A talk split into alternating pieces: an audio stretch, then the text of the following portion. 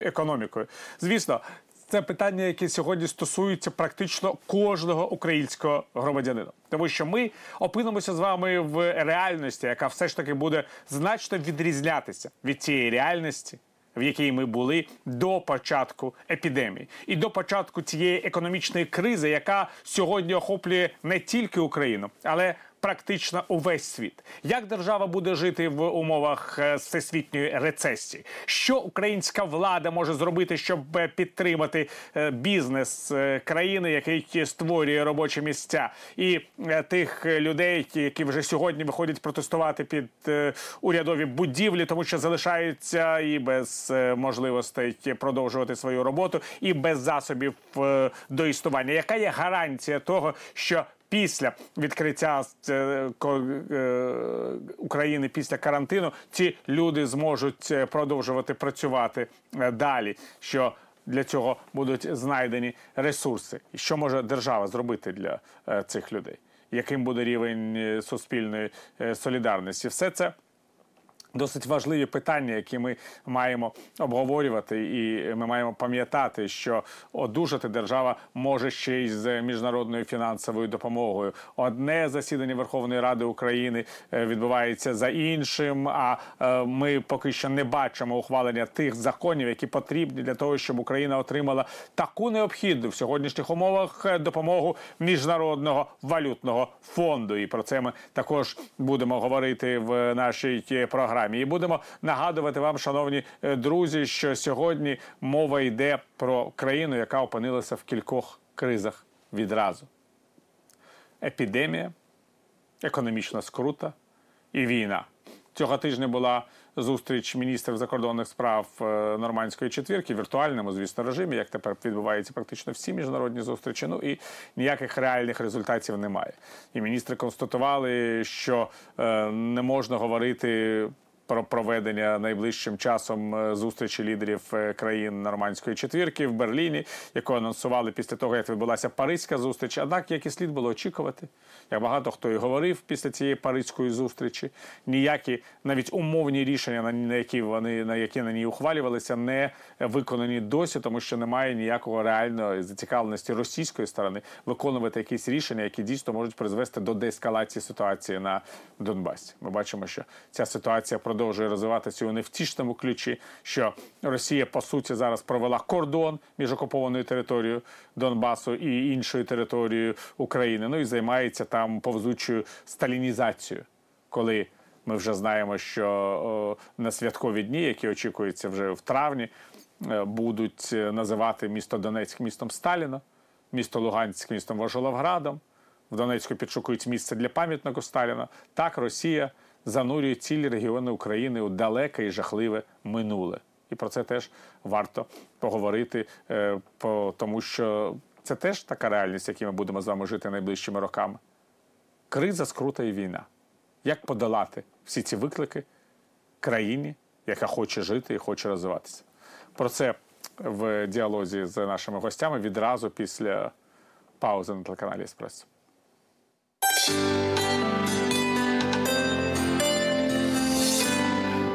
Скутість у суглобах і хребті, остеохондроз, подагра, радикуліт, артрит і артроз. При всіх цих проблемах вам стане в нагоді засіб для зовнішнього застосування дикрасин. Цей рослинний засіб сприяє захисту хрящової тканини від руйнування, судини від ламкості, покращує кровопостачання та живлення тканин навколо суглобів, стимулює процеси відновлення. Запитуйте в аптеках і будьте здорові. Консультації за телефоном 0800 215 349. Дзвінки безкоштовні.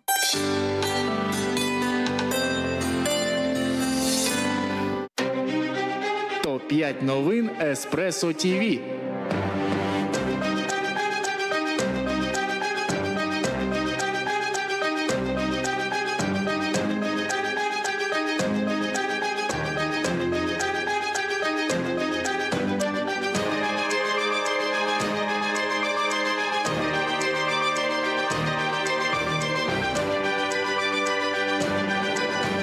Читайте Еспресо ТІВІ.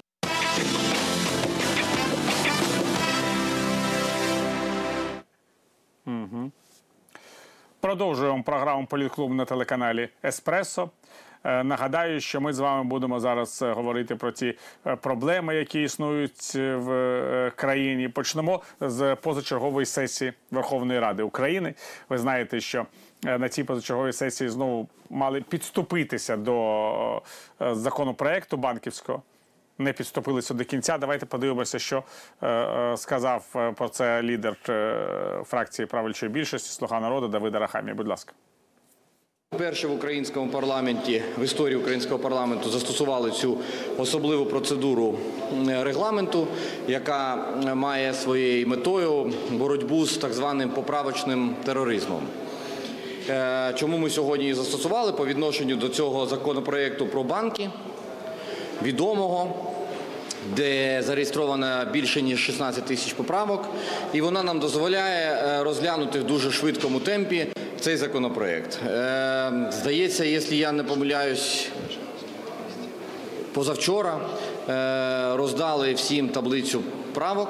І згідно з законом 10 днів повинно, е, е, повинні депутати ознайомлюватися з цією таблицею, і тоді можна виносити це до зали. Тобто е, простою калькуляцією зараз ми бачимо, що десь після 11 травня ми можемо виносити це до залу і безпосередньо голосувати. Цимбалюк, народний депутат України фракції Батьківщина. У нас зараз е, на зв'язку. От хочу з вами почати цю розмову, пане Михайло. Як взагалі, на вашу думку, виглядає ця ситуація з банківським е, законопроектом? Чому так, довго це все відбувається? Здоров'я бажаю пане. Віталію, всім тим, хто нас чує і бачить. Е, Знаєте, тут монобільшість мала б не лукавити, тому що саме представники партії Зеленського або ті, які вийшли з цієї фракції, вони подали найбільше правок до цього законопроекту. І дуже важливо, щоб нарешті монобільшість вже розпочала процедуру розгляду цього закону. І думаю, що сьогодні цей процес розблокований, і ми готові е, до такої дискусії і в комітеті, і вже в сесійній залі. Але знаєте, сьогодні виглядало це позачергове чергове засідання як таким фарсом. Тобто розглядалась ратифікація угод, які можна було ратифікувати ще раніше. Тобто розглядались законопроекти, які не є першочерговими або тими, які допомагають боротися з епідемією коронавірусу. Ми не почули, ми очікували, що прийде на засідання прем'єр-міністр і розкаже парламентарям і всьому українському суспільству, як ми будемо виходити з цієї епідемії, що робити е, з тим, як люди мають виживати в цих непростих умовах. Через те, знаєте, виглядало справді таке, як бажання продемонструвати, що парламент працює. Всі очікували, що буде е, пропозиція щодо призначення е, пана Саакашвілі на посаду віце-прем'єр-міністра України з питань реформ. Цього не відбулося. Просто запросили народних депутатів. Вони, е, ми всі проголосували і очікуємо вже е, наступного позачергового засідання Верховної Ради. Мені видається, що е, законопроект про банки і банківську діяльність е, буде вже наступного тижня винесений в сесійну залу у другому читанні і буде прийнятий в цілому. Але важливо, щоб парламент вжив всіх заходів, щоб не дати можливість його оскаржити і скасування вже через е, Конституційний суд України, щоб не було порушення процедури. Але як на мене, важливо, щоб і сьогодні це продемонструвала фракція Європейської солідарності, щоб цей законопроект не був застосований в інших умовах, коли потрібно буде е, монобільшості проголосувати щось таке, що не подобається е, представникам фракцій е, демократичної опозиції, буду, буде зібрано 150 голосів народних депутатів і таким чином протягнутий той чи інший законопроект. Сьогодні ми бачили, як е, фракція Європейської солідарності висловила свою позицію відносно над, е, як на мене, надмірного коментування спікером парламенту тих чи інших виступів народних депутатів. І мені здається, що це правильна позиція, що голова Верховної Ради має бути не е, спікером однієї фракції монобільшості, а головою Верховної Ради парламенту, який представляє державу, і саме зосередитись на виконання норм регламенту. Пане Олексію, Олексій Гончаренко, народний депутат України, фракція Європейська Солідарність. Пане Олексію, от пан е, е, Михайло Цимбалюк згадав, що ви сьогодні от мали такий конфлікт із спікером парламенту. Але чи є головним, як ви вважаєте, ось ця ситуація навколо ваших зауважень до голови Верховної Ради, головним змістом сьогоднішнього дня сесії? Ну, звичайно, що ні. Ну правда, я думаю, що і не є головним змістом сьогоднішньої сесії ратифікація закону про насіння буряка, яке сьогодні розглядали теж там серед ратифікацій, в той час, коли ми пропонували законопроект щодо страхування медиків. Медиків, коли кожен п'ятий медик в Україні, кожен п'ятий, вибачте, захворівши на ковід, це медик. І в таких умовах, коли ну просто гинуть наші медики, які мають нас захищати, і ми не маємо закону про їхнє державне страхування. Ми запропонували, щоб це було в порядку денному. А нам сказали, що ні, цього не буде. Зате знаходиться час для ратифікації по насінню буряка. Взагалі, якщо казати про сьогоднішній день, е, він фактично головним питанням в ньому було це оцей запуск процедури е, спеціальної по цьому закону банківському. Але я хотів би звернути вашу увагу ще раз, щоб просто всі люди розуміли. Е, нам кажуть, що потрібні були зміни в регламент, тому що є 16 тисяч правок, і це правда, вони є. Але хто є їхніми авторами? Їхні автори це слуги народу, або діючі, або колишні, які подали 14 тисяч 16 тисяч е, цих правок. Далі ці ж слуги народу блокували постановами ці зміни до регламенту. Тобто, це гра, внутрішня гра між Зеленським і Коломойським, їхня там якась боротьба всередині власної ж фракції, заручниками якої вони зробили цілу країну. Під цей соус змінили регламент. До речі, нам Разумков на минулому засіданні пообіцяв, що буде зареєстрований законопроект про тимчасовість цих змін до регламенту, ну якими можна нехту, завдяки яким цим змінам можна нехтувати поправками від депутатів. Що це буде застосовано фактично тільки заради цього одного закону. Але як ви бачите, слуга народу не реєструє такий законопроект. Ну а якщо казати про сьогоднішню ситуацію зі спікером, то там все дуже просто. Справа не в тому. Я виступав, він почав коментувати, і наша фракція на це відреагувала. Але справа в тому, що це вже не перший, не десятий, не тридцятий раз. Не в мені конкретно справа і не в цьому коменті. Справа в тому, що слуги народу не розуміють. Що, наприклад, якщо там є фракція Європейської солідарності чи батьківщини, чи якась інша, неважливо. Ми там не тому, що там слуги народу нам там дозволили бути, а тому, що мільйон людей в нашому випадку проголосував за нас.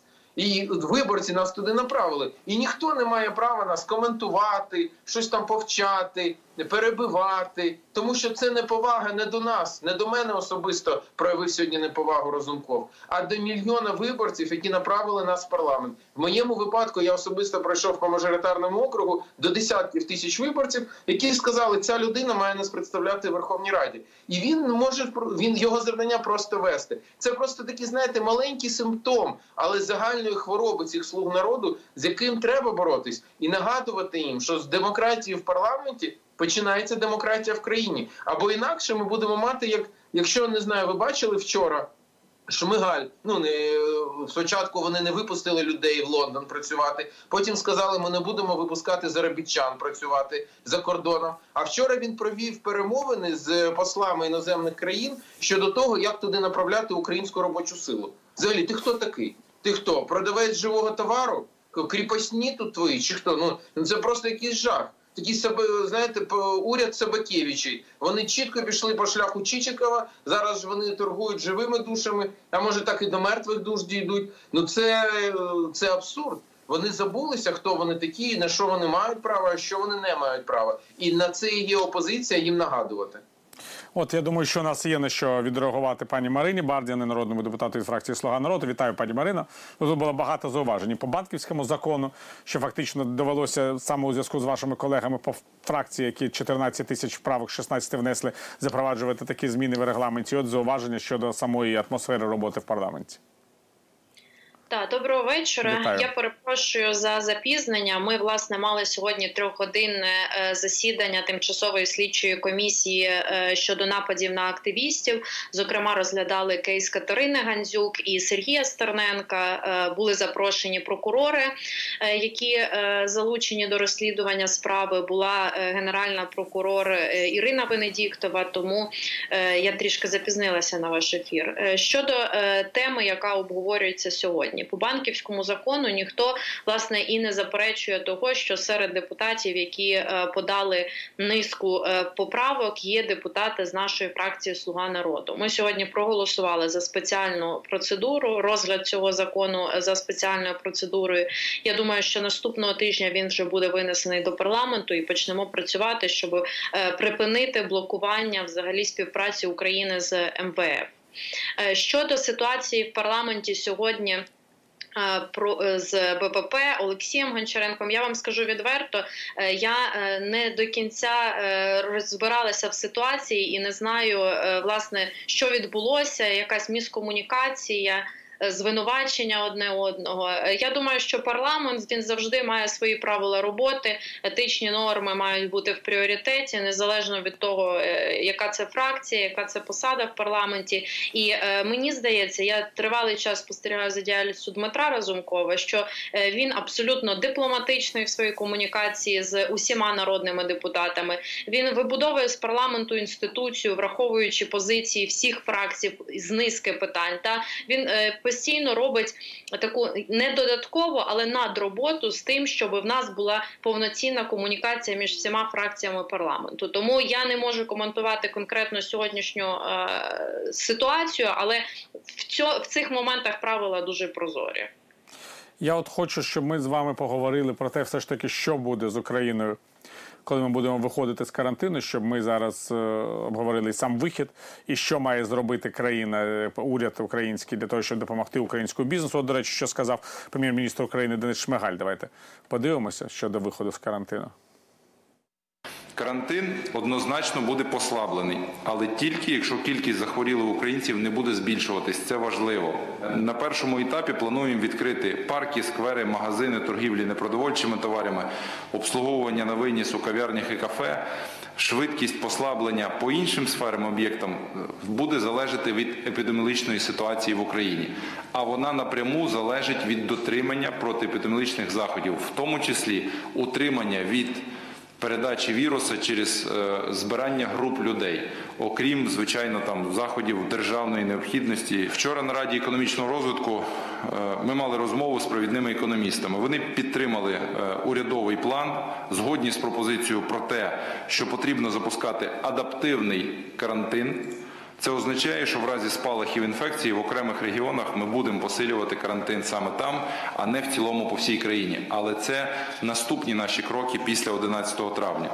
Ми також маємо свідомити, що навіть після відкриття всіх закладів та транспорту маски, дезінфектори, соціальне дистанціювання. е, гігієна особиста нікуди не дінуться. Відтепер це норма. Це норма. Хочу акцентувати, що ми не зупиняли всю економіку. Найбільше обмеження стосується саме закладів харчування. Не треба пояснювати чому. Вважаю, що в цій сфері не має бути обраних, всі мають дотримуватись правил однаково. Ну, От давайте ми обговоримо, що слід все ж таки робити, що ви вважаєте правильним, доцільним у діях уряду, що можливо треба ще змінити.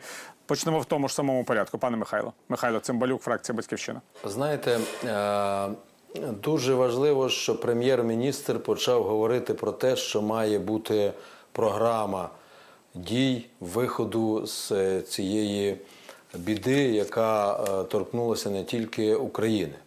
Але ми бачимо саме подвійний підхід. Коли ми кажемо щодо створення рівних умов і поступового виходу з е, епідемії або з карантину, то ми маємо казати про те, чому працюють супермаркети, великі супермаркети, мережа, а не працюють ринки. І я вчора повернувся з західної частини нашої держави, зустрічався у Львові з підприємцями, з фермерами, які приїхали з Закарпаття, Чернівецької, Тернопільської, Івано-Франківської областей, і які ставлять питання, чому ми не можемо продати свої овочі. е, Ранні овочі, які почали вирощувати в теплицях ще починаючи з січня місяця, а в супермаркетах продається продукція, яка картопля завезена з Єгипту, е, помідори, огірки з Іспанії, з інших держав Західної Європи. І підприємці, фермери кажуть: а куди подівати нашу продукцію? Редиску, е, там е, цибулю люди практично викидають. Хто їм відшкодує? Яка це програма дій? Через те ми очікували, що сьогодні в парламенті е, прийде прем'єр-міністр і скаже для народних депутатів, які представляють громадян України, що ми плануємо зробити такі-то, такі-то кроки. Більше того, людей хвилює, бо 80% за статистичними даними жили від зарплати до зарплати. У них вже кошти завершилися, і не всі працюють дистанційно і отримують зарплату. Як їм бути? Як їм виходити з цієї кризи? Тобто, на жаль, ми не почули в Верховній Раді позицію е, уряду. Почули е, тільки засобів масової інформації. Більше того, ми бачимо, що відбувається в енергетиці, а немає міністра енергетики, немає призначення ще декількох міністрів. Тобто відбувається, знаєте, такий розрив між діяльністю уряду і позицією Верховної Ради. А люди справді переживають. І коли уряд заявляє, що ми що вони стануть посередниками між тими, хто хоче виїхати на заробітки з- за кордон, і тими державами, які запрошують, то вибачайте, що це? Черговий рекет, е, рекет появився тільки вже в особі держави. Та або створюєте робочі місця, обіцяні 500 тисяч вже в травні місяці для людей, які живуть в Україні, або не створюйте перешкоди, щоб люди виїхали на законних підставах за кордон заробляти. До речі, за підрахунками минулого року саме ті заробітчани перерахували в Україну більше 15 мільярдів коштів, і це не позики. Це ті інвестиції, які підуть сюди на е, те, щоб е, члени родин тут проживали. Через те сьогодні ми цього не почули, і особисто я не можу дати відповідь виборцям, яким чином е, уряд планує вихід з цієї кризи. І ще е, дивує те, що влада не дуже залучає до діяльності антикризового штабу саме представників опозиції. Ми не є вороги влади. Ми вважаємо, що сьогодні всі опинилися в одній ситуації, і не треба ділити влада чи опозиція. Ми вважаємо, що це спільне завдання, як сьогодні вийти з цієї непростої е, біди, ситуації, яка склалася е, сьогодні в державі. Більше того, ми сьогодні в Верховній Раді говорили про те, а як захистити медицину. Я е, після вчора був в Сокальській лікарні. Це о, о, лікарня, яка має бути опорна в разі захворювання коронавірусом на Львівщині. Це біля Червонограду. Там лікарі розгублені. Слава Богу, що не поступають ще хворі. Але як захистити медиків? На підняття зарплати ніхто не думає. А уряд на крайньому своєму засіданні підняв зарплату митникам. А лікарі далі фінансуються за залишковим методом і будуть тільки надбавки тим, які працюють з категоріями захворілих на е, COVID-19. Через те е, завдання всіх спільно думати, як вийти. З цієї ситуації ще раз підкреслюю, фракція Батьківщина готова працювати спільно, але наше, наша позиція і наші кваліфіковані поради сьогодні для уряду є зайвими. Дякую, пане Михайло, пане Олексію. Олексій Гончаренко. Дякую. Ну, по-перше, я хотів би далі буде пані Марина виступати. Е, Я мав розмову з генеральним прокурором, екс-генеральним прокурором Рябошапкою. До речі, цікава розмова. Кому цікаво, можете подивитися на моєму youtube каналі, де він прямо сказав, що на його думку Венедіктова зливає справу Катерини Гандзюк. Це пряма мова, і тому хотілося Да, ми почути попросимо, раз- щоб пані Марина на це відреагувала. Звичайно. Да, да. А ну а поки що по карантину, значить, по тому питанню, яке ви поставили. Надзвичайно важливе питання. Сьогодні, до речі, окружний адміністративний суд Києва почав розгляд мого позову проти кабінету міністрів щодо їхнього рішення про посилення карантину, яке вони приймали. Тому що, на мою думку, багато що в ньому є антиконституційне і безглузде. Я одразу хочу сказати, чи має бути карантин? Так. Але він має бути гнучким і він має бути розумним. У нас абсолютно інша ситуація. В нас вводяться ідіотські якісь обмеження. По вулицях, будь ласка, ходіть в парки і на і в прибережну зону. Ні, не ходіть. Собаку вигулюйте, однорічного малюка свого не вигулюйте. Ломбарди відкриємо, щоб люди несли останнє. Ринки на відкритому повітрі закриємо. Хоча зрозуміло, що там ризик передачі інфекції є набагато нижчий. І ну це ну це безглуздо. А, він каже, Шмигаль, ми не зупиняли економіку. Він розуміє, наприклад, що таке в Києві закриття метро. Це закриття, це закриття економіки міста мегаполіса. Бо як люди будуть добиратися на роботу? Не всіх їх возять кортежами. І не вони не здатні добратися на роботу. Дуже багато хто, в тому числі медичні працівники, але і економіка. І сьогодні навіть в самих вражених країнах світу громадський транспорт працює, в тому числі метро. А в нас це все закрило.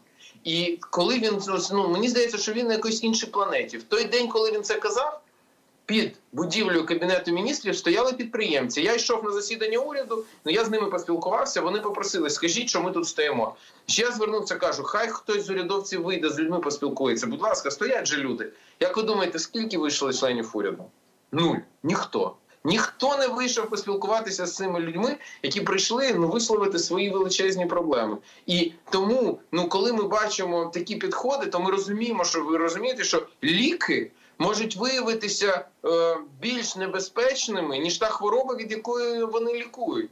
Наслідки для економіки можуть виявитися гіршими.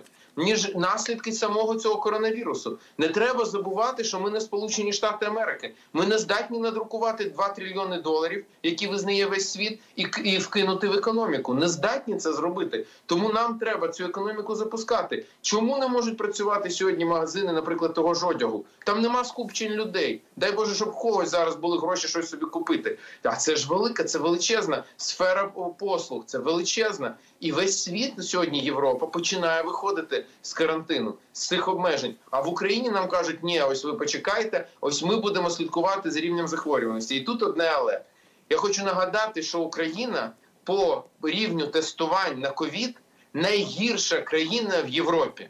На тисячу населення ми тестуємо найменше в Європі. Менше ніж Молдова, менше ніж Білорусь, менше ніж Російська Федерація. Про Німеччину, Швейцарію я мовчу взагалі зрозуміло.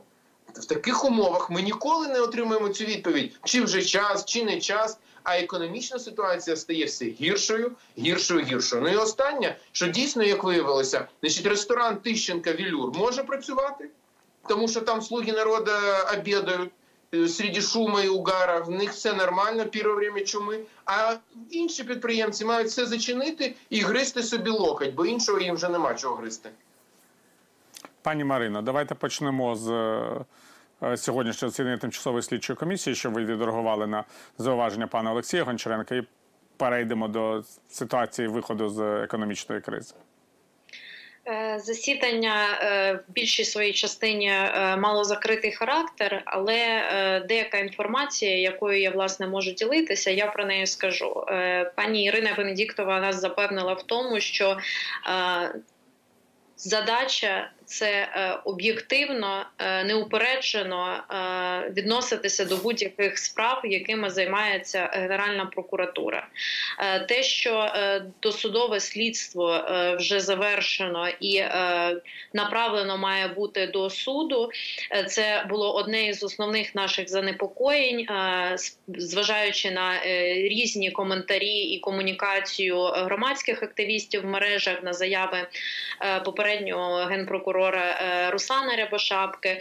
Е, Тому власне це засідання і відбулося, і е, з боку прокуратури нас запевнили в тому, що доказів. Е, Ніби як достатньо, щоб власне е, винні понесли відповідальність для мене особисто. Це справа принципу, е, щоб замовники, організатори, виконавці в справі вбивства Катерини Гандзюк понесли відповідальність, тому що Катя вона стала таким певним символом власне свободи, незалежності і боротьби от з тим всім злом, з яким Україна стикається.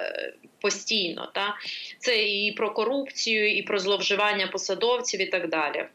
Тому мені хочеться в історії цієї е, світлої дівчини дійсно е, добитися результату, коли би винні замовники, виконавці понесли заслужену відповідальність. Е, Так, це Так, по Катерині це Гандзюк. по Катерині відносно карантину. Е, Відносно карантину, ну дійсно е, до 11 травня ми маємо цю ситуацію в країні. Нам треба з цим е, погодитися. Чому тому, що зараз ідуть святкові дні, дні пам'яті, і цей період люди е, схильні до того, щоб вести активну е, активне дозвілля, скажімо так, як на Великодень е, закликали українців лишатися вдома, вдома, так і на цей період до, на- до- до 11 травня те саме прохання, щоб у нас не трапилося піків захворювання на коронавірусну хворобу. Те, що економіка страждає, це так само очевидно, це факт. Той стабілізаційний фонд, який був створений, проголосований парламентом. Е, Ми розуміємо, що цих заходів не є достатньо, аби забезпечити усі потреби бізнесу, які власне сьогодні втрачають великі е, гроші. Е, Ми маємо на наступному тижні вже розпочати розгляд закону про банки по спеціальній процедурі, який власне прийняття якого пришвидшить нашу співпрацю з МВФ. Уряд обіцяє дійсно вже. Взяти так великою мірою до уваги, скажімо так, і запропонувати бізнесу е, план, е, як же ми виходимо з карантину. Чому тому, що е, абсолютно я би сказала правильні зауваження до того, що сьогодні треба переглядати, чи можуть працювати якісь магазини, частина, да, чи можуть працювати заклади харчування. Тобто уряд розробляє, і наступного тижня вже має бути е, інформація, конкретні такі сценарії е, щодо е, підтримки економіки і відносно роботи бізнесу підприємств. Може, у вас є якісь власні пропозиції? Ну я від самого початку говорю про те, е, що певні е, заходи карантинні, які були запроваджені, е, вони мали би бути послабленими, оскільки ми ну, я особисто бачу, що частина з них не працює. Зокрема, це обмеження на прогулки в парках. Тільки потепліло на вулиці, одразу людей дуже багато. А можливо, поліція не реагує достатньою мірою, як би це мало бути. Але воно не працює, тому треба переглядати. По е, економіці, ну підприємства, я думаю, що мають відновити свою роботу з дотриманням всіх санепідемологічних е, стандартів. Та? Тобто е, ввести певні стандарти для роботи підприємствам різного типу, наприклад, магазини, одяг, не знаю, засоби, якісь, які продають, так само. Просто треба вже адаптуватися до ситуації, яка є, розуміти, що в нас цих свічок по захворюванню не трапляється, і по- е, послаблювати карантинні заходи, щоб в нас не було цього економічного колапсу. Тому що я розумію людей, які вже сьогодні дуже е, негативно ставляться до цього всього, починають виходити на протести. Це абсолютно очікувана ситуація, коли люди виходять відстоювати свої права. Я з повагою ставлюся до цього і хочу так само, щоб уряд належно реагував на заклики суспільства. Пане Михайло, от в принципі, от е, е, бачите якісь виходи саме економічної ситуації, якщо говорити про е, дрібний і середній бізнес. Може, потрібно було б, щоб зараз вже законодавці почали думати про підтримку дрібного і середнього бізнесу, не тільки уряд. Знаєте, е, справді законодавці повинні думати над цим, але ми маємо й говорити про те, хто понесе відповідальність, да, як на мене, за бездумні такі кроки. Коли ми кажемо про те, що справді супермаркети працюють, а ринки хтось закрив, то хто відшкодує цим малим і середнім бізнесменам, фермерам за нанесені вже збитки. Більше того, е, ми повинні нині казати про те, що е, а як працює. Е, підприємства, як працюють, і економіка по наповненню бюджету. Ми сьогодні маємо в Верховній Раді створення тимчасової слідчої комісії, яка е, має розслідувати непоступлення в бюджет за скромними підрахунками екс-міністра пана Уманського до 10 мільярдів в місяць е, непоступлення в бюджету. Тобто потрібно саме дослідити те, а чому не поступали і де ті кошти, і щоб думати, як їх повернути і таким чином наповнювати бюджет. Я сьогодні був на цьому засіданні тимчасової слідчої комісії.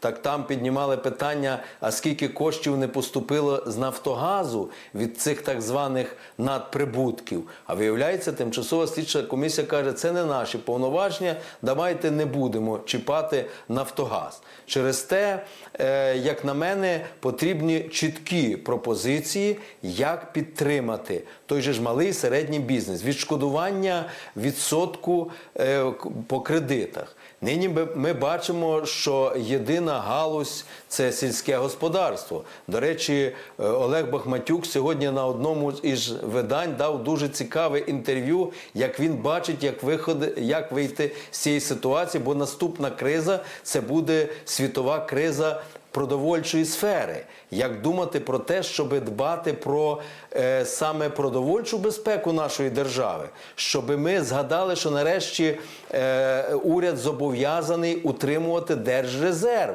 А ми не чуємо, де поділися ті, в тому числі і маски, які мали бути в держрезерві, де річне забезпечення продовольства, яке має зберігатися в е, саме цих організаціях чи закладах державного резерву.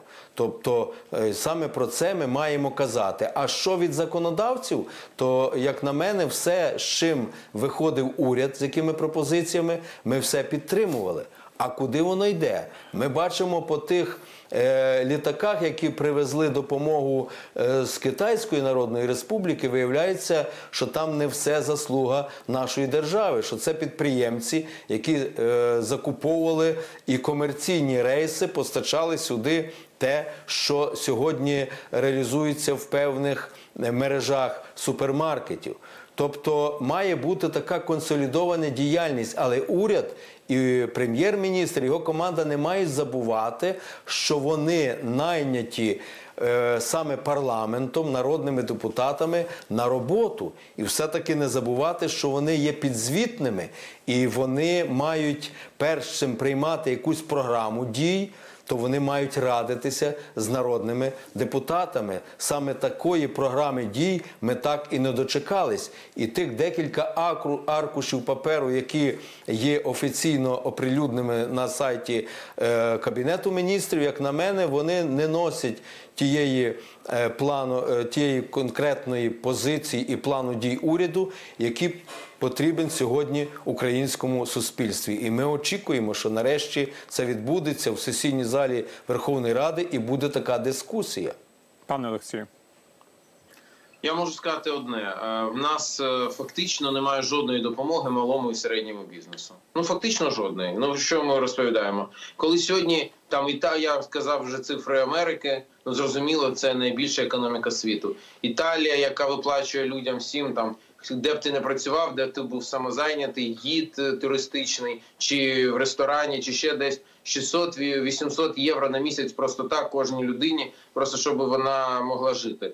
Зрозуміло, що в нас таких можливостей немає, але якось допомагати потрібно. Не можна просто робити вигляд, що ну ні, що все гаразд. Уявіть собі ситуацію: людина відкрила кафе е, якесь, взяла на це кредит і далі карантин. І що робити? Кредит треба сплачувати. Фактично, ці програми, які уряд оголошував, поки що ніяк не працюють. Коли держава візьме це на себе і буде компенсувати ці відсотки, щоб люди не сплачували. А, а звідки взяти, коли цей бізнес не працює? Та й треба чесно казати, що як завершиться карантин, почнеться бурхливе економічне життя. Де люди багато втратили останнього. І де взяти тепер той попит і, на магазини, і на одяг, і на кав'ярню, і на будь-що. Бо треба ж гроші мати, щоб е, це все рухалося всередині держави. Ми не бачимо сьогодні якихось дійсно програмних дій уряду про те, що робиться, якихось великих програм. Бо розмови Шмигаля про те, що будуть класти бруківку люди, ну це круто, але ну це не про абсолютно ні про що. Абсолютно ні про що. Сьогодні нам треба давати дешеву іпотеку людям.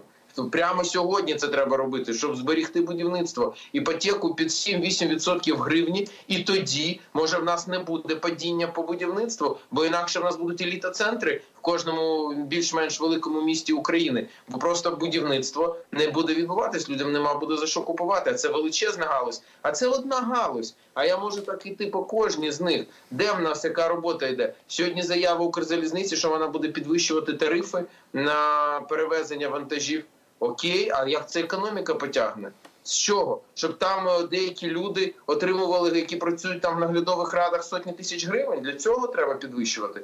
Тобто, треба нам дати якусь зрозумілу економічну модель, яка має сказати, як країна, те, що ми впадемо, те, що нам буде дуже боляче, це зрозуміло. Але наскільки це ж можна якоюсь частиною все-таки ну зберегти і захистити. Я не бачу цього. Наша фракція пропонувала. Так звані food stamp це просто гроші на харчі, бо є люди, які сьогодні не мають за що купити поїсти. І ми казали, давайте 200 гривень на тиждень на особу, це 900 гривень на місяць. Це небагато, але це треба дати просто всім, хто цього потребує. І це не такі гроші, неймовірні. Ці гроші можна е, дати. Тим більше, якщо правда, те, що сказав міністр фінансів Фуменський, про зловживання по 5 мільярдів гривень тільки на на ПДВ е, в податковій. До речі, там дуже дивна ситуація. Е, якщо Уменський сказав е, неправду, ну чи таке можливо? Теоретично можливо, може людина образила, що його звільняють і наговорила. Але тоді, ну скажіть мені, як його голова офісу президента Єрмак зараз призначає своїм радником?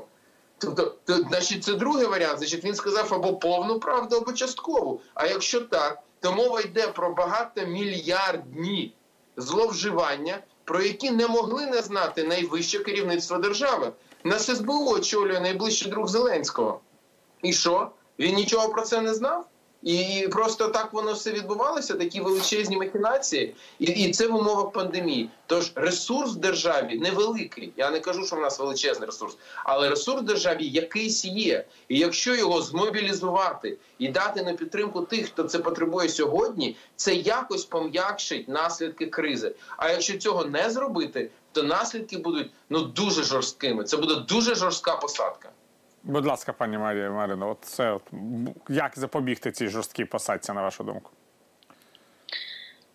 Ну знову таки в нас є прописані правила. Треба просто слідувати цим е, правилам, про що би мова не йшла. Та тому, що сьогодні ми бачимо різні кейси, коли починаються е, звинувачення е, через просто недотримання, невиконання вже е, прописаних прав. Е, при, з приходом Зеленського ми дійсно говоримо про те, що є політична воля на низку рішень. Мені здається, що по той перший е, перше півріччя нашої роботи в парламенті турборежим вони продемонстрували продемонстрували якби готовність працювати і е, позитив до прийняття е, правильних рішень в країні. Та е, сьогодні ми бачимо постійно якісь е, більше негативу стає. Чому тому, що ну ну і, і умови не найпростіші в державі дійсно.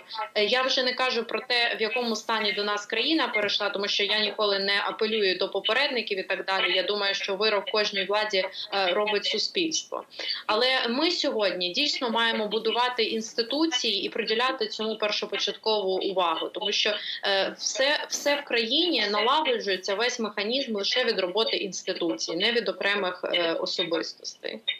Ну це дуже важлива річ. Я думаю, що подивимося, як будуть дійсно працювати інституції, і тоді український виборець зможе оцінити, коли інституції були ефективними, в який період саме існування української держави. Тим більше зараз такий непростий період, дійсно без якоїсь спільної роботи, яка мала б допомогти людям е, вирішити ці проблеми, які сьогодні назріли в економіці. Думаю, що нічого нічого не буде. Я хочу подякувати учасникам цієї частини нашої програми.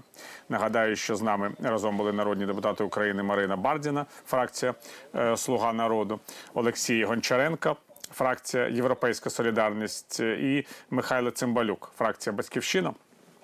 Дякую, що взяли участь в цій е, е, частині дискусії. Я думаю, що дуже важливій частині дискусії, тому що ясно, що закінчиться карантин, і багато хто хто сподівається, що ми повернемося якимось таким містичним чином в життя, яке було до карантину, і теж було не дуже простим.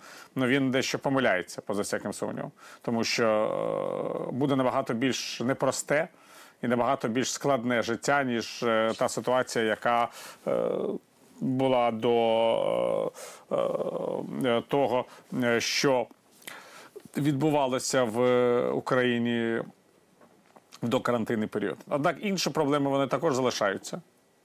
І от сьогодні була зустріч е, міністра закордонних справ в нормандському форматі, яка по суті мала нагадати, що обіцянка, яку давали в Парижі, що невдовзі відбудеться от у квітні місяці, зараз вже травень, зустріч в Берліні, що ця обіцянка виявилася, м'яко кажучи, перебільшеною. Зараз очільник російського зовнішньополітичного відомства Сергій Лавров говорить, що про жодну зустріч в Берліні не може і мови йти, і звинувачує саме Україну в тому, що вона не виконує своїх зо- зобов'язань по о, вирішенню тих проблем, які є в Донбасі. Між тим, сам Донбас по суті залишається е, в ситуації вже повністю окупованої Росією території, яка не має навіть можливості, щоб наші громадяни, які живуть на окупованих територіях Донецької та Луганської областей, могли якось спілкуватися із своїми співвітчизниками. Період епідемії Росії це фактично знищила можливість цю можливість. Е, Давайте ми е, послухаємо, що сказав після зустрічі міністр закордонних справ України, Німеччини та Франції Росії. е, Міністр закордонних справ України Дмитро Колева. Покажіть нам, будь ласка.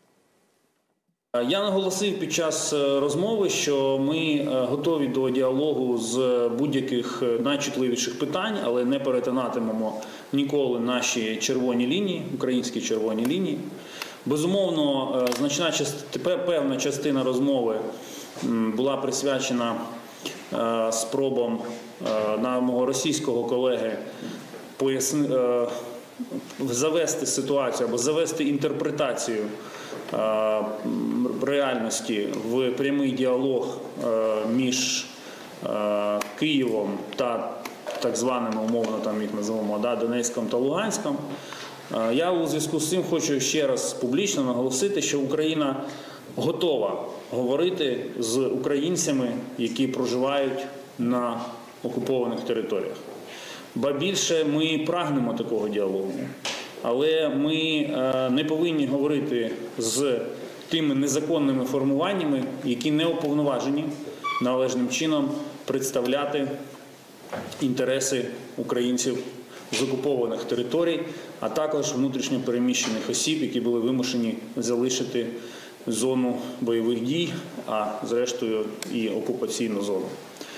Тому е, діалог має розвиватися. Є відпрацьовані механізми взаємодії в тристоронній контактній групі.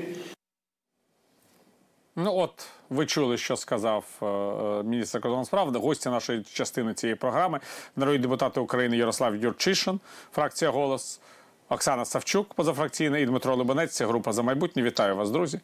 Ну от хочеться на тлі цих е, заяв запитати у вас. Все ж таки, от ви бачите е, якісь реальні можливості для досягнення прогресу е, для врегулювання ситуації на Донбасі? Чи ми можемо будемо свідками якихось протокольних зустрічей, під час яких російські учасники будуть ще й е, звинувачувати в усьому е, українську сторону, як ми це вже бачили по підготовці до наради міністра закордонних справ країн Нормандської четвірки, де пан Лавров і критикував і українських чиновників і казав, що вони блокують всі мінські рішення, що Україна нічого не виконує. От ми все це чули. Пане Ярославе, Ярослав Юрчиш. Насправді проблема в тому, що ми про ймовірну зустріч дізналися не з українських джерел, а відповідно з інформації пана Лаврова, вже з потрібною інтерпретацією для Росії. А так само ми чули позицію його німецького візові, і насправді ми не чули позицію українського візові. А проблема в тому, що Росія використовує фактор розуміння, що вона хоче, і дуже активно дотискає е, навіть десь в складній для себе ситуації, дотискає е, те, чого вона прагне, та? Тобто вивести себе з позиції е, країни-агресора і фактично встановити зовсім інше позиціонування для Росії як учасника процесу перемир'я та? Того, що вона змогла досягти фактично в Придністров'ї. Єдиний варіант для України це активне просування власного порядку денного, українського порядку денного. На жаль, в діючої влади такого порядку денного немає. Ми запропонували як фракція голос е, е, офісу президента пану Єрмаку план холод- холодної деокупації. Але навіть як реакція на наші пропозиції, це відбулося напевно ще до карантину місяця два тому. Ми запропонували як власний проект, щоб можна було дискутувати. Ми зовсім не почули жодної реакції. І в даному випадку Україна виглядає статистом. Так, коронавірус вніс серйозні епідемія коронавірусу внесла е, серйозні корективи в розстановку сил. Ситуація в Росії загострюється. Е, Ситуація на ринках нафти теж дає власне свій вплив. Але якщо Україна не виступає з власним порядком денним, то вона буде веденою, вона буде об'єктом, і Росія далі буде відстоювати власне позицію а, того, що в Україні потрібно втілювати а, не критично а, план мінську, який насправді коли впроваджувався, розглядався як тимчасові заходи для того, щоб зняти е, гостроту ситуації, щоб зняти фактично гостру фазу конфлікту. Тому єдиний варіант для України це пропонувати український порядок денний. А, Чи діюча влада може це зробити? А, На жаль, напевно, ні. А, І тут дуже важлива м, активна участь українського суспільства, експертного середовища, а для того, щоб примусити українську владу виходити з українських інтересів, українських а, позицій, а не з ролі статистів. Дмитро Лубінець, будь ласка, пане Дмитре. Е, Добрий вечір, Віталій. Добрий вечір, Україна. Ну е, сьогодні, на жаль, через е, технічні транспортні проблеми я не був присутній на засіданні Верховної Ради, де якраз голосувалась постанова про засудження агресії РФ, вкотре вже голосувалась і підтримувалась. Е, е, знаєте, це вже надає такий оптимізм, що принаймні більшість народних депутатів все ж таки готові за це голосувати. Щодо дій влади і президента і е, всіх очільників е, Міністерства закордонних справ, на жаль, немає чіткого плану. І е, таке враження, що е, ми готові робити все е, задля того, щоб просто з нами почали розмовляти. Я вам хочу нагадати, що перед зустрічю в Парижі в нормандському форматі. Е, Ми робили все практично в односторонньому порядку. Відводили війська, заявляли, що ми готові піти на всі умови. Навіть коли е, прямі постріли з окупованої території, у нас вище керівництво держави розказувало, що це якась третя сторона, яка хоче поламати мирний план. На жаль, всі такі дії, е, заяви, що нам потрібно створити консультаційну раду і напряму спілкуватись з представниками ОРДЛО. От всі такі і заяви, і дії вони приводять до того, що ми вже не суб'єкт, ми об'єкт, і за нас вирішують. І на жаль, ми показуємо, що ми готові на це погодитись офіційно. Е, Я думаю, що нічого доброго з цього не вийде е, по одній простій причині: домовлятись потрібно тільки з Росією і тільки з позиції рівного партнера. А рівними ми будемо тоді, коли ми своїми діями можемо е, ну, створювати передумову, щоб Росія з нами домовлялась. Я безперечно переконаний, е, що саме зараз є вікно можливостей для України, для нас з вами. Саме через те, що впала ціна на нафту дуже сильно, саме через те, що врешті Росія вже визнає, що економічні санкції на неї впливають і впливають дуже серйозно. Я думаю, що от якраз би і зараз Україні вийти і сказати, що давайте на наших умовах, на умовах України е, домовляємось напряму з Росією. Е, Перше відновлюємо кордон, все е, решта після цього. Я думаю, що отут би наші європейські партнери, євроатлантичні партнери могли б і повинні нас підтримати. Саме для них теж є вікно можливостей це зробити. Тому думаю, що якщо чим швидше головнокомандувач у нас і людина, яка відповідає за зовнішню нашу міжнародну діяльність, а це президент України. е, Чим швидше він е, зрозуміє, що тільки так можна досягнути миру, а ніяк інакше, то тим краще буде для України. Пані Оксана, будь ласка. Доброго вечора. Добрий вечір.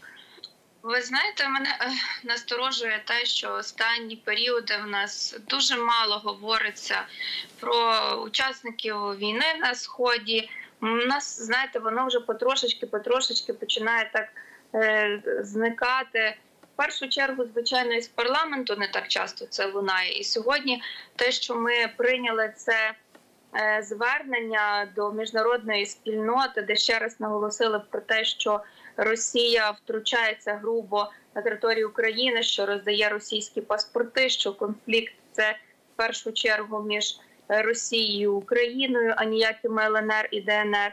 Е, Звичайно, ця заява вона е, добра, але наскільки наша дипломатія працює на е, фактично полі, як то кажуть, одні з перших, хто вдають інколи якусь певну реакцію, це українці за кордоном, які е, стають набагато оперативніші ніж е, Міністерство закордонних справ. Чи профільні структури, і ще одне для того, я думаю, е, звичайно, що Європа і Франція і Німеччина зацікавлені в тому, щоб якомога швидше розв'язати конфлікт. І я вже переконана і боюся цього, що е, не наскільки це вже би мало бути вигідно Україні, але настільки, щоб якось і задобрити Росію, і з і, і з Україною питання розв'язати, фактично закрити для себе е, це проблемне питання.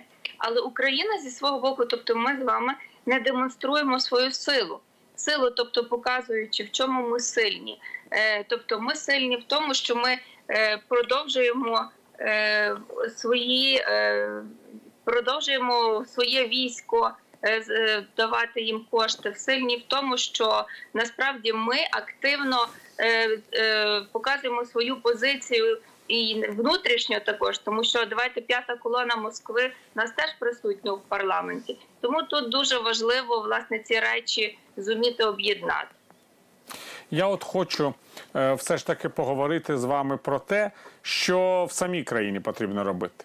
Тому що очевидно, що війна буде продовжуватися, ми розуміємо це, але от зараз отакі нові випробування, карантин, е, закінчення карантину, економічні проблеми. Ми вже бачили підприємців під Кабміном.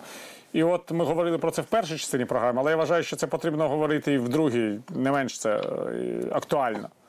Які ваші уявлення про те, Що е, потрібно робити з е, економікою? Що має робити парламент? Що має робити уряд? Можливо, потрібні спільні якісь дії. Пане Ярославе.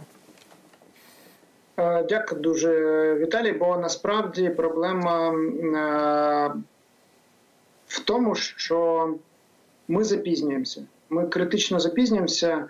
Е, Фактично, уряд е, сповільнює реакцію, яка би і е, допомогу е, мінімі- зменшенню впливу е, епідемії на економіку. Бо є дві опції, які критично небезпечні для суспільства: це втрати від епідемії, але і втрати від впливу епідемії на екологію. Мої колеги з фракції Голос і я ще три тижні тому говорили про те, що потрібно переходити у формат гнучкого карантину. А що це означає? Ті сфери, які можуть забезпечити дистанцію, ті сфери, які зможуть забезпечити дотримання карантинних умов, їх в обов'язковому порядку треба звільняти від е, обмежувальних заходів і дозволяти працювати.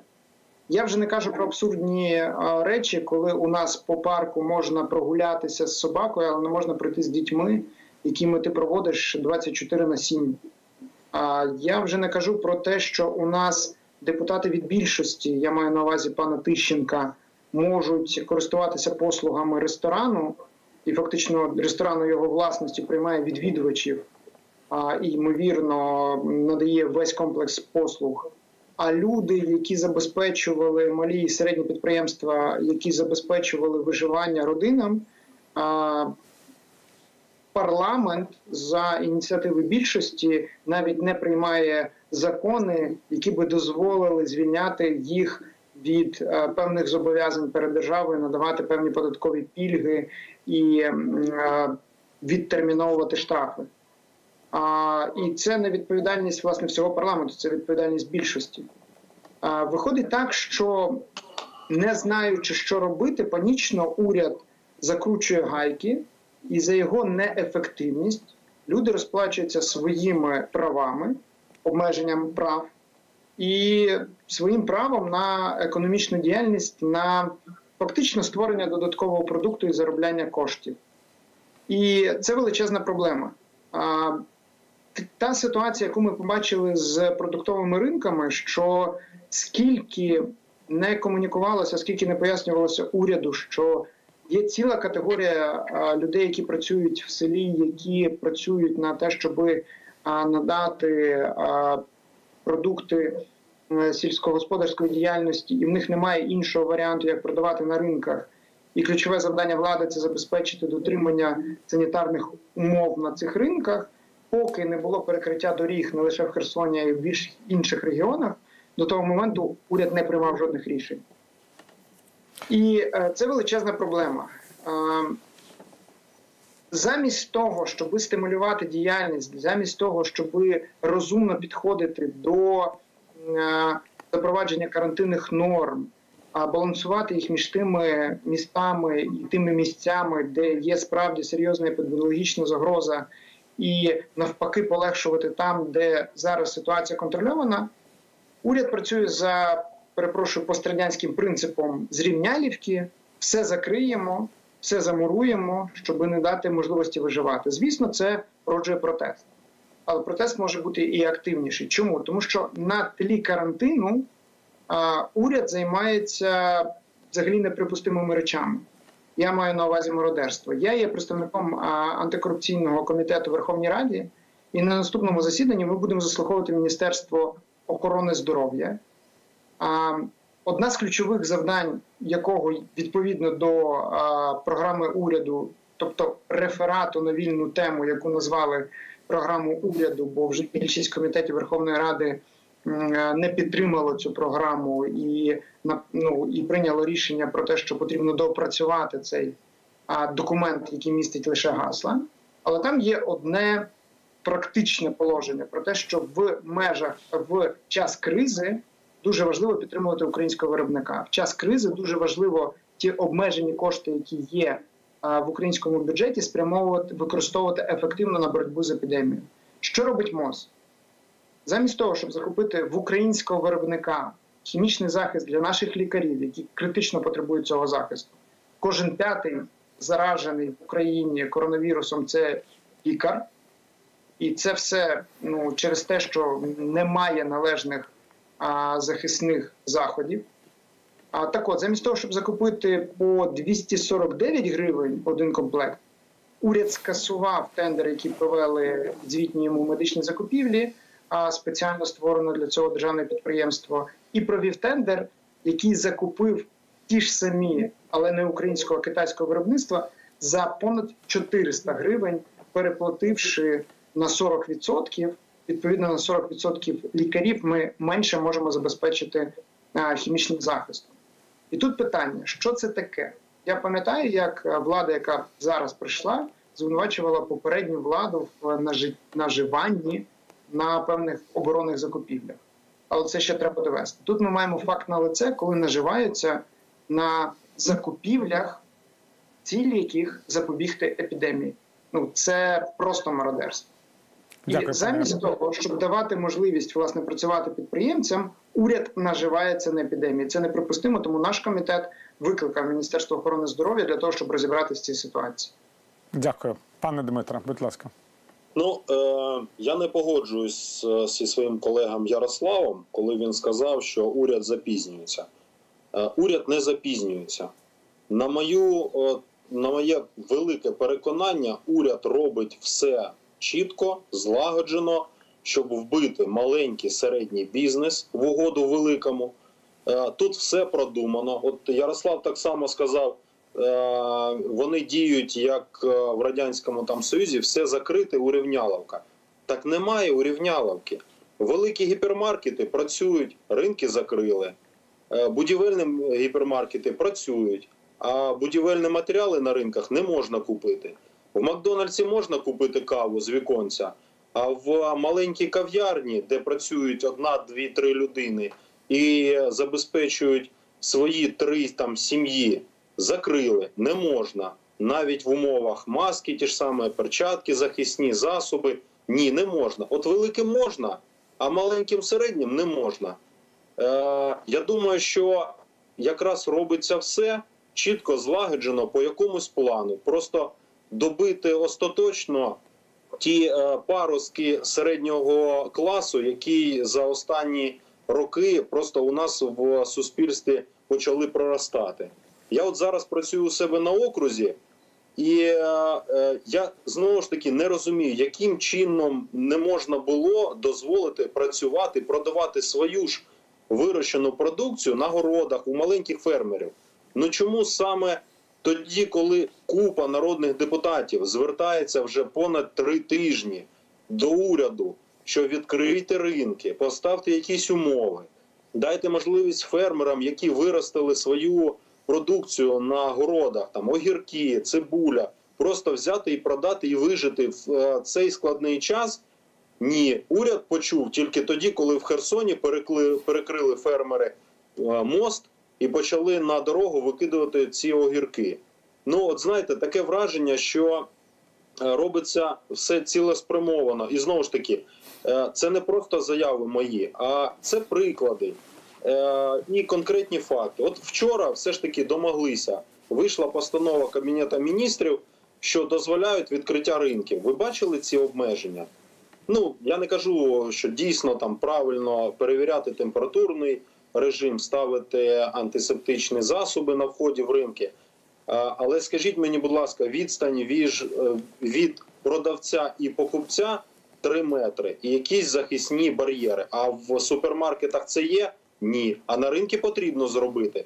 Хоча на ринки на свіжому повітрі е, заразитись набагато важче, ніж в супермаркети. Знову ж таки, це показник. Ну чому їм встановили обмеження, а супермаркетам не встановили? Чому в вчорашній постанові Кабміна дозволили тільки продуктові, е, продуктові товари продавати на ринках, а будівельні що не можна? А чим відрізняється, наприклад, продавати огірок і поруч продавати, я не знаю, там якісь будівельні матеріали? що передається не так само, чи продавець е, продавець харчів може стояти е, в захисній масі в перчатках, а продавець будівельних матеріалів не може це робити на ринках. Ну знову ж таки, комусь е, можна це робити, для когось організовують навіть спецрейси з Китаю. Нам всім розказують, що це привозиться спеціальна гуманітарна допомога для наших медиків. А виявляється, це комерційні грузи. От у мене на окрузі е, чотири лікарні. Два дні тому у мене була зустріч з головними лікарями е, двох лікарень, і я прямо запитав: скажіть, будь ласка, яку допомогу саме від держави ви отримали? Знаєте, яка була відповідь? Нічого. Тести отримали від благодійного фонду одного, захисні матеріали, маски щитки, е, перчатки від інших благодійників і від якихось заможних людей. Я кажу: а від держави що отримали? Е, від держави отримали, що починається скорочення медичного персоналу, середня заробітня плата на рівні мінімалки. Е, то від держави цей другий етап реформи медичної привів до того, що масово почали розчитуватись, розраховуватись медики і звільнятись.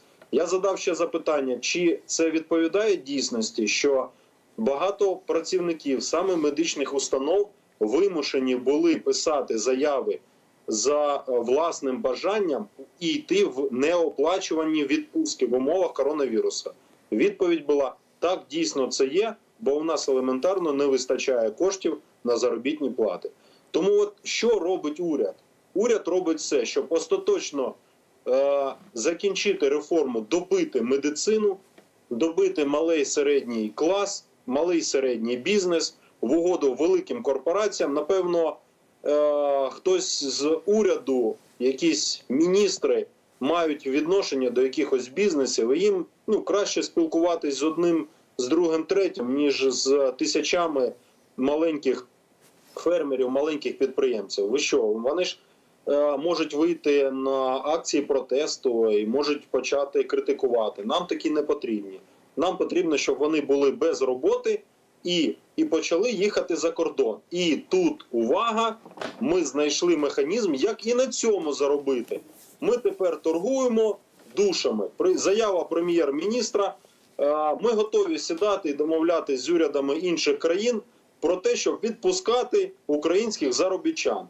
Вчора 10 годин стояв е, літак Київ-Лондон, е, коли куди не випускали людей, які мають контракти, і тільки через те, що почалось збурення, і просто в публічній площині все це почали показувати, відпустили. Але пан Шмигаль каже: хочете отримати українських заробітчан? Будь ласка, до нас домовляйтесь, нам платить незрозуміло за що, і тоді ми будемо відпускати своїх громадян, напевно, за якісь фінансові винагороди. Ну, який, знаєте, просто маразм відбувається в нашій державі. І саме головне, от я дуже хотів би, щоб поруч з нами зараз коментували представники монокоаліції. Ви ж висували цих прем'єр-міністрів, голосували за цих міністрів. Так де ваша відповідальність за цей весь маразм, який зараз відбувається в країні? А я знаю, де вони в своїх У нас була пані Марина Бардіна в першій частині програми, пане Дмитро. Так, я її слухав, але знаєте, бачите, ви навіть її е, чули. Не, не дуже ми почули якихось е, е, таких правильних меседжів від неї. Та, щодо і ресторана пана Тищенка. Чому всі закриті, а їм можна? Тому що хтось рівніший серед рівних. Дякую. Дякую, пане Дмитро, пані Оксано. Оксана Савчук. Е, е, Дивіться, ви знаєте, от е, перший уряд минулого року, котрий обран, обраний був в парламенті. е, Нам просто розповідали, що він буде просто неймовірно професійний. Він зробить диво в країні, але дуже швидко е, цьому диву поставили крапку, і президент сказав, що був хороший уряд, але не зовсім справився. Тому треба швидко обрати новий, бо новий буде супер кращий. Е, І з деякі, деякі міністри попрацювали рекордно маленьку кількість днів і були відправлені у відставку. І про свою відставку дізналися з засобів масової інформації за тим, як вони це стверджують. Тобто, я думаю, що це такий зараз уряд, котрий не хоче брати на себе жодну відповідальність, тому що е, він знаєте, аби перебути якийсь певний термін. І з надією, що і так цього року його знову відправлять у відставку і оберуть новий. Тому ніхто не хоче приймати реально е, на себе відповідальність, а приймати на себе відповідальність потрібно говорити правду. Не тільки те, що хочуть чути, значить, е, чи президент постійно позитивні новини, е, чи е, суспільство. Бо зараз так виглядає, тільки починається хвиля обурень на наступний день уряд е, говорить те, що хоче чути суспільство. Але е, починає щось обіцяти. Але коли справа доходить до виконання, то ті ж постанови уряду написані так, що вони насправді не є в користь е, тим людям, яким вони обіцяли вирішити це питання. Давайте повернемося до е, премій медикам.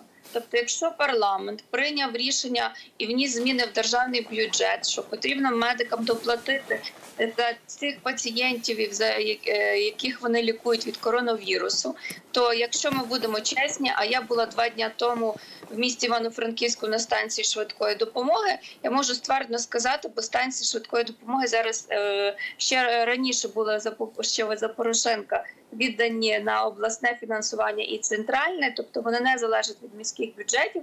То за березень абсолютно жодних премій е, бригадам, які виїжджали на такі виклики, немає. А за квітень ну вони кажуть, що вони не мають віри і невідомо, як воно буде. Тобто. Ми говоримо про те, що це буде висока премія, а в підсумку це будуть смішні премії медикам, там е, в тисячу, 1500, е, три тисячі. Це взагалі будуть такі премії, які абсолютно будуть відповідати тому, що декларується. Якщо ми говоримо далі про те, що е, давайте е, все ж таки запустимо е, не тільки ринки, але запустимо невеличкі крамниці. Уряд спочатку каже, що він буде дивитися на кількість хворих. А сьогодні вже кажуть, а давайте ми будемо робити карантин вибірковий, де в нас буде більше захворювання, ми будемо трошки більше посилювати карантин. А де в нас будуть вже менша кількість захворювань, то в нас буде менший карантин. А скажіть мені, будь ласка, як ми і маленькі підприємці, особливо такі ФОПи, як вони мають планувати своє життя? Як вони мають розпланувати свої доходи і витрати е, від того, що їм насправді ніхто нічого не говорить? Тобто ніхто толком нам не скаже, що буде після 11 травня і як це буде відбуватися. І розумієте, в цьому вся проблема. Ніхто не хоче брати на себе відповідальність. Коли кризові часи потрібно приймати кризові рішення, які виводять країну. А в нашому випадку мені здається, що в нас постійно знаєте якісь такі популістичні відеозвернення, ролики. Я вже мовчу про цей позор е, з літаком Мрія. Вибачте, тому що виходить, що президент їхав е, зустрічати вантаж магазину епіцентр.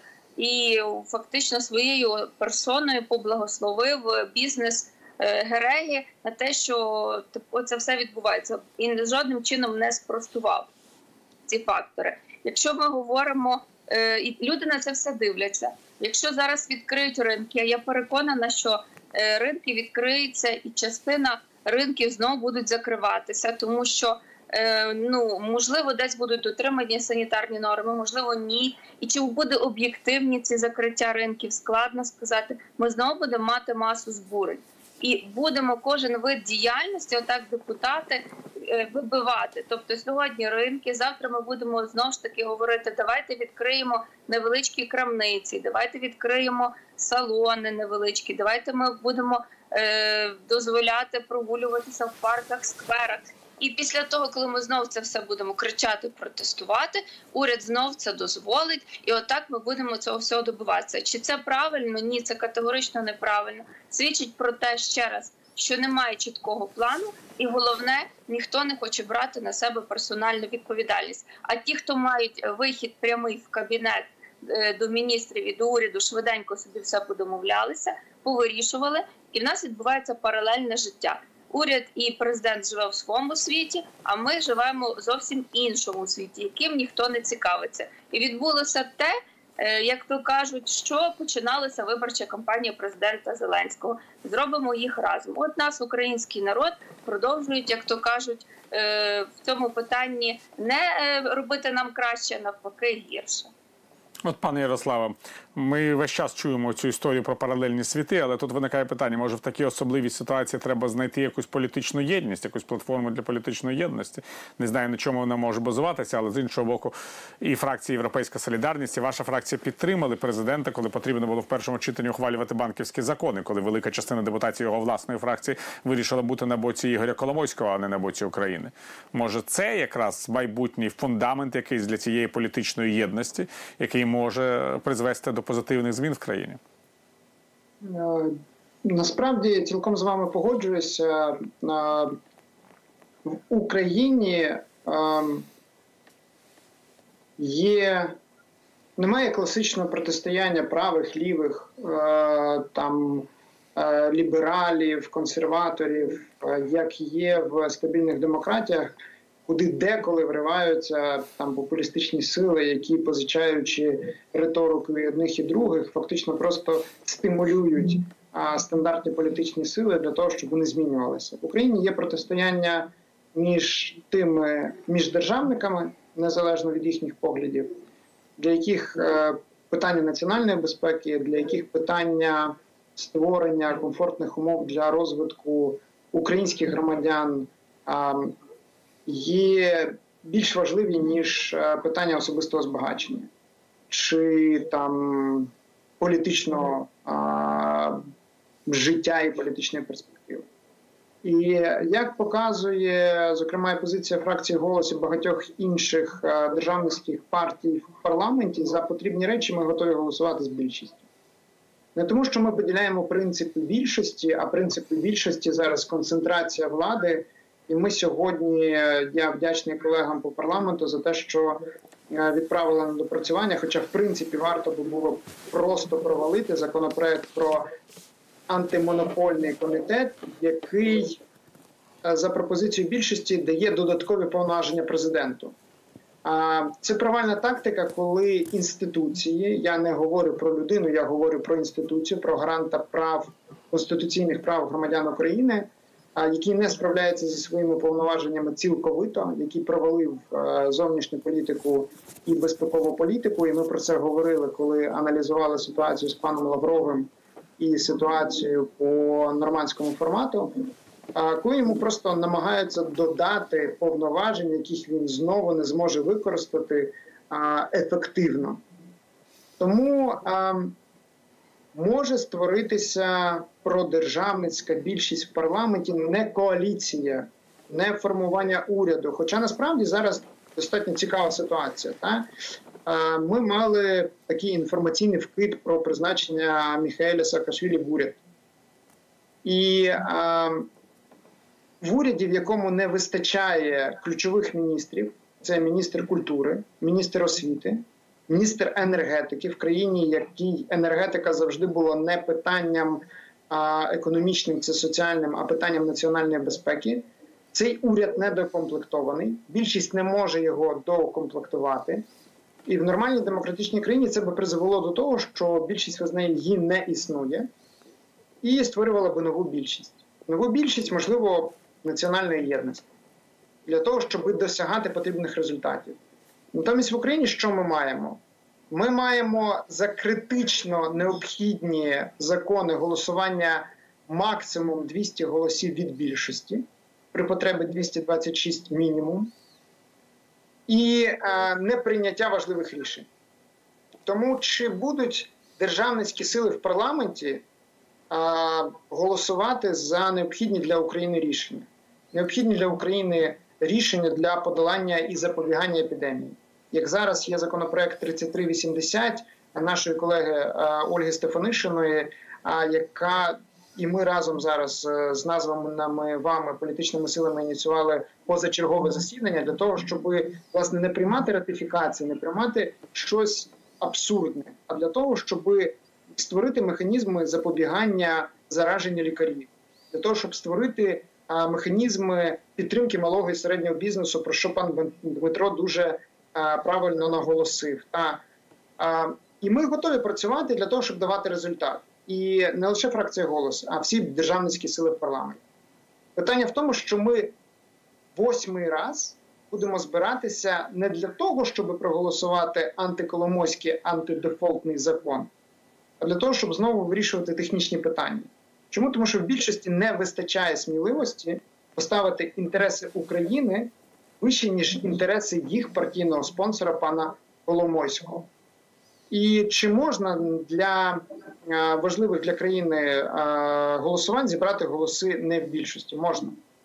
Для цього просто потрібно комунікувати, а не е, потрібно напрацьовувати спільні рішення а не продавлювати абсурдні рішення. Як сьогодні я говорив про централізацію повноважень президента в антимонопольному законодавстві, руйнування конституції в певній сфері, як ми це вже бачили.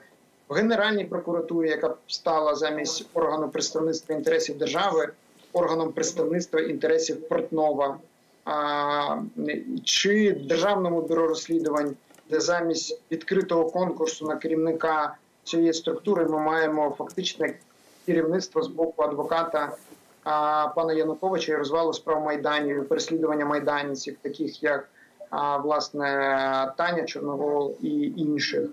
Тому на ваше питання, чи можливо зібрати державницькі голоси під необхідні для України для українського інтересу рішення, однозначно так. Але чи зараз це в пріоритеті влади? Ми бачимо, що однозначно ні. Мої колеги підтвердять, ми останніх чотири засідання розглядаємо на переважно на 90% технічні питання, які жодного впливу на запобігання епідемії, на відстоювання інтересів України на міжнародній арені чи для е, підтримки малого середнього бізнесу і рятунку української економіки не розглядаємо. От тому а, ми готові працювати не в коаліції. Ну, з е, цією непрофесійною владою в коаліцію заходити може тільки самогубець.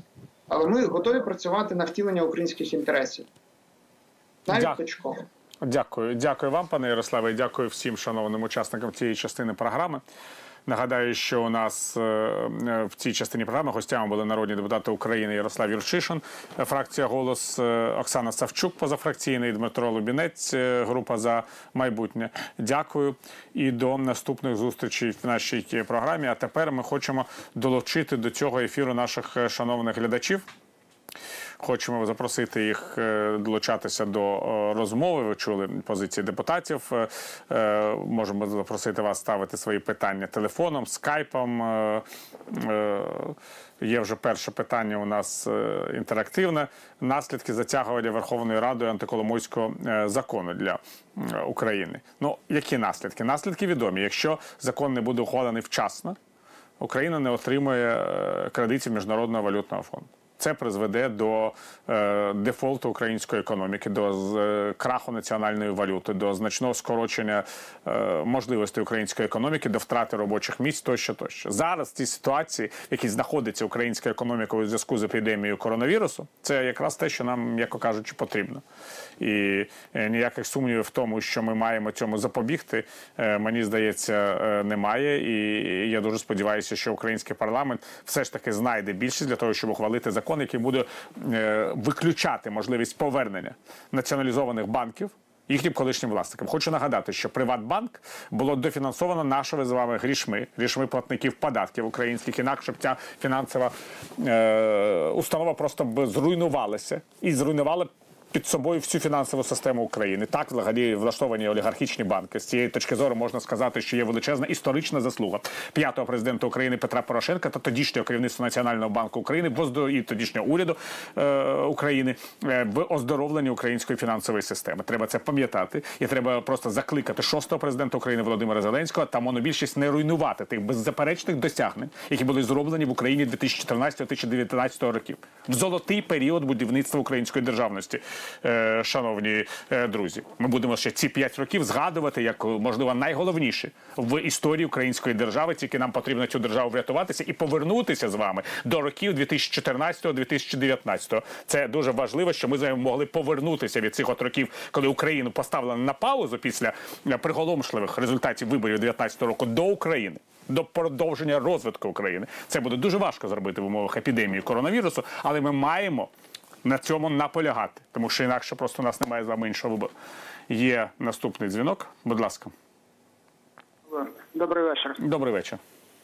Я з з Івано-Франківська, мене звати Василь. Я хотів от вас таке запитання ну, поставити, може, навіть не стільки запитання. Наприклад, у нас зараз епідемія коронавірусу, і, наприклад, у нас забезпечення дуже погано, ви знаєте, з медициною. І от зараз в Івано-Франківськ приїжджає там, ну, наприклад, допомога, і голова обласної адміністрації, його заступники виступають, наприклад, допомога в лікарні інфекційно, другі інші лікарні. що Це все за допомогою офісу президента. Що це дякуючи офісу президента. Яке він має відношення?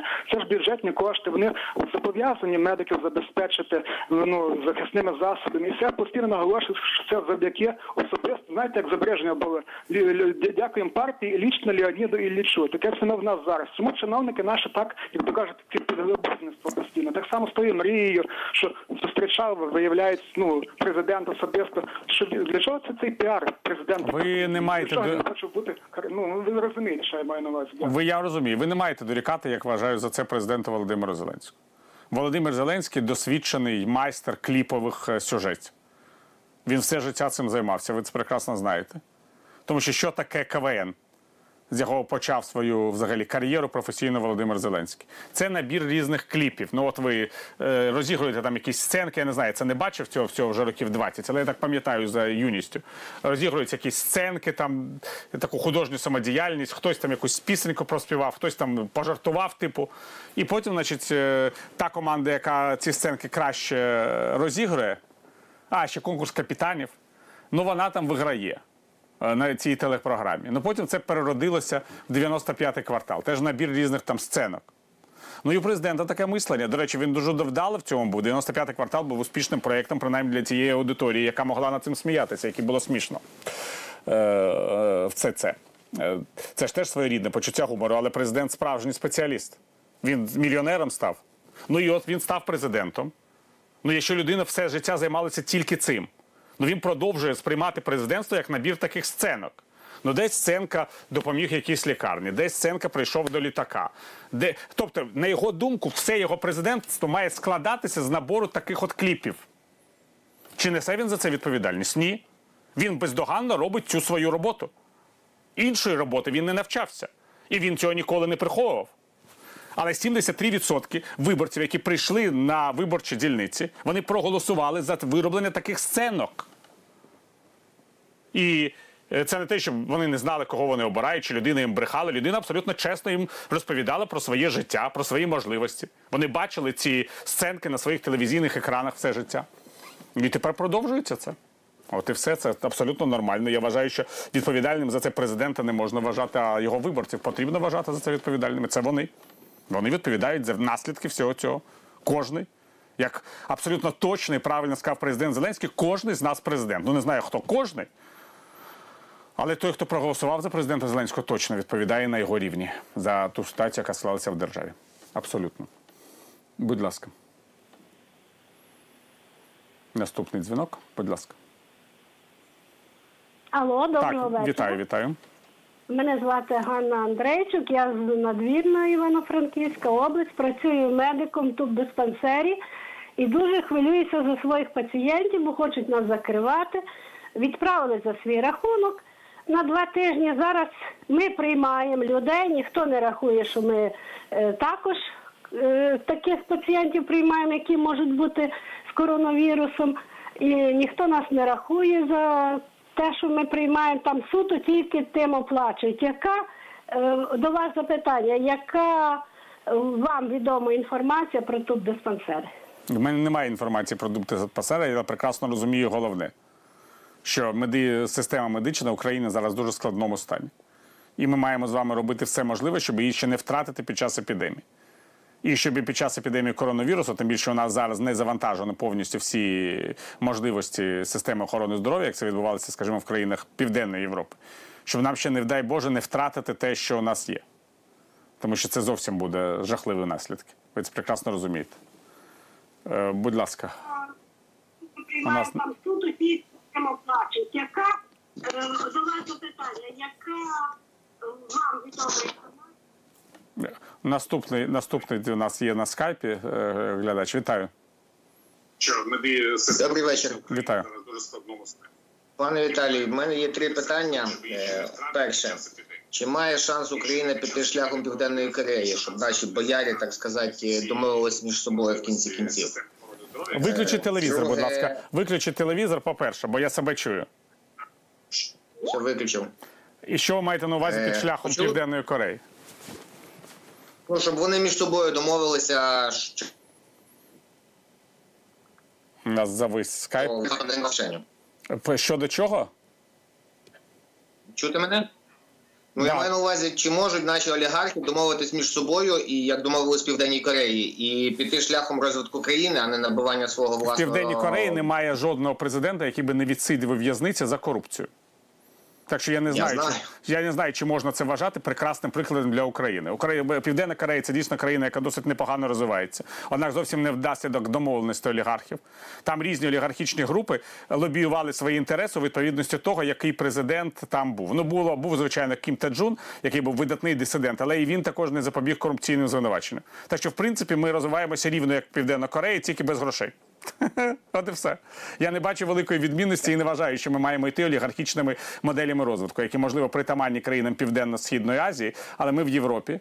І я не вважаю, що якісь боярі мають домовлятися. Я вважаю, що без, деолігархі... без деолігархізації, демонополізації країни Україна і так і залишиться найбіднішою країною Європи. От і все. Це абсолютно зрозуміло для мене. Друге питання, будь ласка.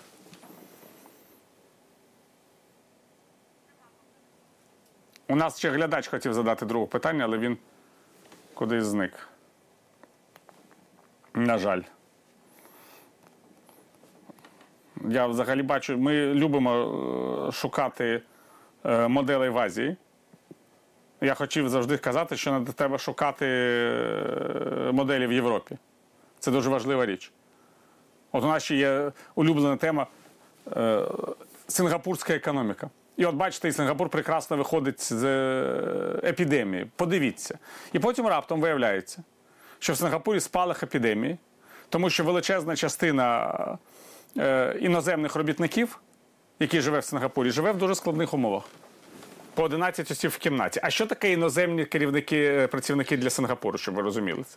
Сингапур це місто, яке з усіх боків оточено територією сусідньої Малайзії. Просто місто, яке практично за, зго- за узгодженням з цієї Малайзії, з Малайзією, яка не хотіла це бачити впливову партію етнічних китайців, від'єдналася від Малайської Федерації. І тому будь-яка людина, яка приїжджає з Малайзії працювати до Сингапуру, теж іноземний працівник. А це за моделлю, якби Одеса стала незалежною там Одеською Народною Республікою, і будь-яка людина, яка приїжджала до Одеси з Ізмаїлу чи з Вілкова, чи з Кілії, була б іноземним працівником, яку вселили в е, гуртожитку по 11 осіб. Ну, у нас і так це є в Одесі десь. Але на щастя, вони не вважаються іноземцями, і це проблема наша внутрішня. Ці люди. От. І виявляється, що в Сингапурі абсолютно одні умови для мешканців міста, для держави міста, і зовсім інші для так званих іноземців. Ну, вони не іноземці, безумовно, вони мають не сингапурське, а малазійське громадянство. І виявилося, що знаменита сингапурська економіка не може від цих, без цих людей вижити. Тому санітарні норми боротьби з епідемією в самому Сингапурі для місцевих мешканців були одні, а іноземних працівників інші.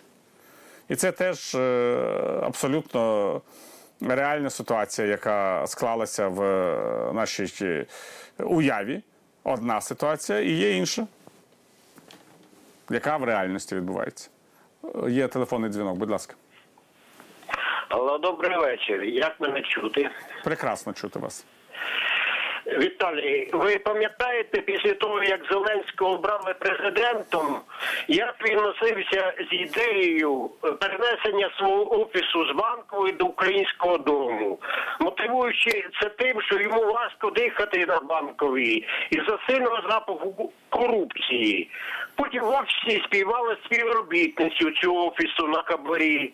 Потім, коли вже поширювала в світі коронавірусна пандемія, продаж з держрезерву масок індивідуального захисту, скандал з торгівлею і посадами братом Єрмака. На вашу думку, чи закінчиться епоха корупції при Зеленському? Як ви вважаєте? Я вважаю, що ні. Але я завжди казав, що проблема не тільки в першій особі та його оточенні, а проблема в тому, що Україна є країною тотальної корупції.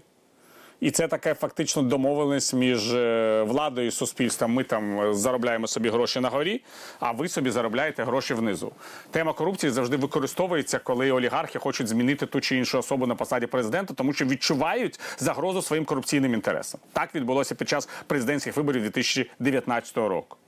І для того, щоб подолати корупцію, потрібно не так багато. Потрібно, як я вже казав е, в цій програмі, відповідаючи на е, питання одного з глядачів, потрібно зайнятися деолігархізацією економіки і демонополізацією економіки. Тому що поки чотири особи там фактично контролюють е, 75-80% стратегічних галузей економіки, корупція буде очевидно торжествувати. Чого її не торжествувати? Якщо політичні партії фінансуються олігархами, і депутати фінансуються олігархами, і чиновники пов'язані з олігархічними кланами, то це передумова корупції. Якщо е, жодний уряд не може діяти без залежності, без своїх стосунків з олігархами, які контролюють е, е, стратегічні галузі економіки, це засади корупції. А ми весь час дивуємося, що хтось десь бере хабарі. Абсолютно очевидно, що люди, які йдуть на ті чи інші посади там чи до депутатського корпусу, величезна частина їх розглядається як певний соціальний лів для збагачення. І це улюблена тема будь-якого українця, який хоче обрати в депутати нову людину. Ця нова людина стає за кілька місяців старою людиною, бо розуміє, яким є е, доступ до фінансових потоків. Е, професійних депутатів у нас не цінують чи міністрів. І у нас е, середньостатистичний громадянин хоче, щоб міністр чи депутат отримував там 100 доларів і за ці 100 доларів е, е, був чесною людиною. І в цій ситуації, звичайно, будь-яка людина з уявленням реалістичним про своє майбутнє, вона йде туди просто щоб збагатитися. Ну і звичайно починає свою діяльність того, що каже 100 доларів це прекрасно, чудово. Е, Так починалося, до речі, і 2019 року, коли казали, навіщо підвищувати зарплатню? Навіщо? І так прекрасно проживуть. Я це пам'ятаю в моєму власному ефірі. один з е, радників Зеленського, заперечував можливість, заперечувала можливість підвищення депутатських і міністерських зарплат. І казали, що це абсолютно нереально. Я навіть пам'ятаю, хто це був. Це була Ірина Венедиктова, нинішній генеральний прокурор України. Ну і я думав, ну це така позиція досить жорстка, зрозуміла. Не буде е, ніяких цих підвищень зарплат. Ну потім, коли змінилася влада, виявилося, що всі ці обіцянки були благими обіцянками. От питання з е, мережі. Те, що зараз відбувається, це невігластво та професійна непригодність влади чи черговий етап чіткої спланованої стратегії по знищенню України як держави. Невігластво і професійна непригодність. Ви весь час любите, шановні друзі, шукати якихось, е, я б сказав, е, ознак світового заколоту, коли мова йде про те, що відбувається в нашій країні. А іноді дурість є просто дурістю, непрофесійність є просто дурістю. І тут нічого не можна е, зробити. І відповідається за як вже ж казав. Якщо, вибачте, якщо на клітці там е, написано, що це лев або тигр, або якась інша тварина, і там знаходиться лев чи тигр, чи якась інша тварина, то це воно так і є. Якщо ви обираєте керівником країни чи там депутатом людину, яка ніколи не займалася політикою, не має е, ніяких навичок професійного управління і не приховує цього від вас, то це значить воно так і є. Якщо ви віддаєте свій голос, ну значить будуть наслідки.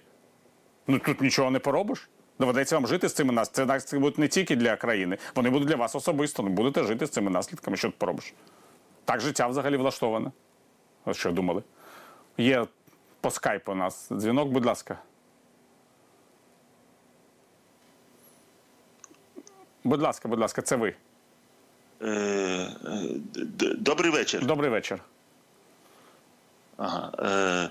Е, Пане Віталію, у мене не специфічне трошки питання, не відповідає в темі. А я не знаю, яка у нас тема. Так що задавайте. А, окей, окей, окей. Добре. Е, ні, ні, ні. Е, у мене. Так задайте його. Добре, добре, я задам його.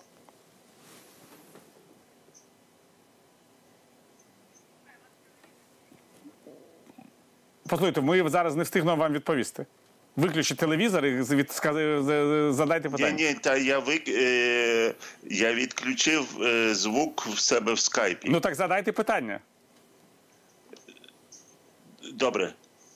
Добре. Е, Пане Віталію, пане Віталію, будь, ласка. Е, Як навчитися добре відноситись до теперішніх росіян? Е, Мене звати Степан. Як навчитися добре відносити? Дуже просто. Треба, розра- роз- роз- треба дивитися на тих людей, які підтримують, скажімо, нинішній е, агресивний курс е, адміністрації Володимира Путіна, на тих людей, які цей курс не підтримують. Треба розуміти, що в такій авторитарній державі, як Росія, завжди є величезна кількість аполітичних людей, які просто не розуміють, гадки не мають, що насправді відбувається, тому що це їх абсолютно не цікавить. Як і серед нас є величезна кількість людей, які абсолютно аполітичні, які гадки не мають, е, що тут відбувається. Вони ці люди можуть навіть бути виборцями з цієї точки зору. Ці українці, які дивляться українське олігархічне телебачення, нічим не відрізняються від тих росіян, які дивляться контрольоване Росією телебачення. Якщо ви спокійно ставитеся до своїх співвітчизників, які кажуть вам, яка різниця, то ви маєте саме так спокійно ставитися і до тих росіян, які не мають нічого поганого в душі до України, а просто їм не цікаво, що робить їхня влада, тому що вони вважають, що вони не мають ніякого впливу на її рішення. І там, що вверху рішили, там і хорошо. Це перший момент. Другий момент. Треба розуміти, що російські українські народи, якщо Україні вдасться, якщо відстояти свою державну незалежність, тому що завжди є питання, наскільки українського народу достатньо державотворчого потенціалу, щоб себе захистити, але будемо вважати, що достатньо. І що Україна залишиться на політичній карті світу, і Росія теж з цієї карти нікуди не дінеться, в яких розмірах це інше питання, вона не дінеться. То нам, нам належать ще роки, якщо не десятиріччя, через які проходили всі народи Європи, німці і французи, там я не знаю, хто завгодно, поляки і німці, щоб знайти розуміння вже поза тією трагедією, яка відбула, відбувається е, цими днями е, і продовжує відбуватися на російсько-українському фронті. І це, можливо, задача буде не ваша, а це задача буде ваших е, дітей. мої близькі, які втратили своїх рідних під час голокосту, інакше ставилися до німецького народу, ніж я, як ви розумієте. І це абсолютно логічно, тому що час лікує такі рани. І це так і буде. Але для який час для цього пройде, я має пройти. Я не знаю. Тим більше у нас є величезна кількість співвітчизників наших, які зараз їздять до Росії, які спокійно до цього ставляться. І цим людям, яким байдуже на Україну, дуже легко буде домовитися з тими людьми, яким байдуже на Росію. Але я сподіваюся, що колись примирення відбудеться між тими людьми, яким не байдуже на Україну, і тими людьми, яким не байдуже на Росію. І це вже буде новий історичний етап розвитку стосунків між нашими країнами і народами. Дякую і до наступної зустрічі, друзі.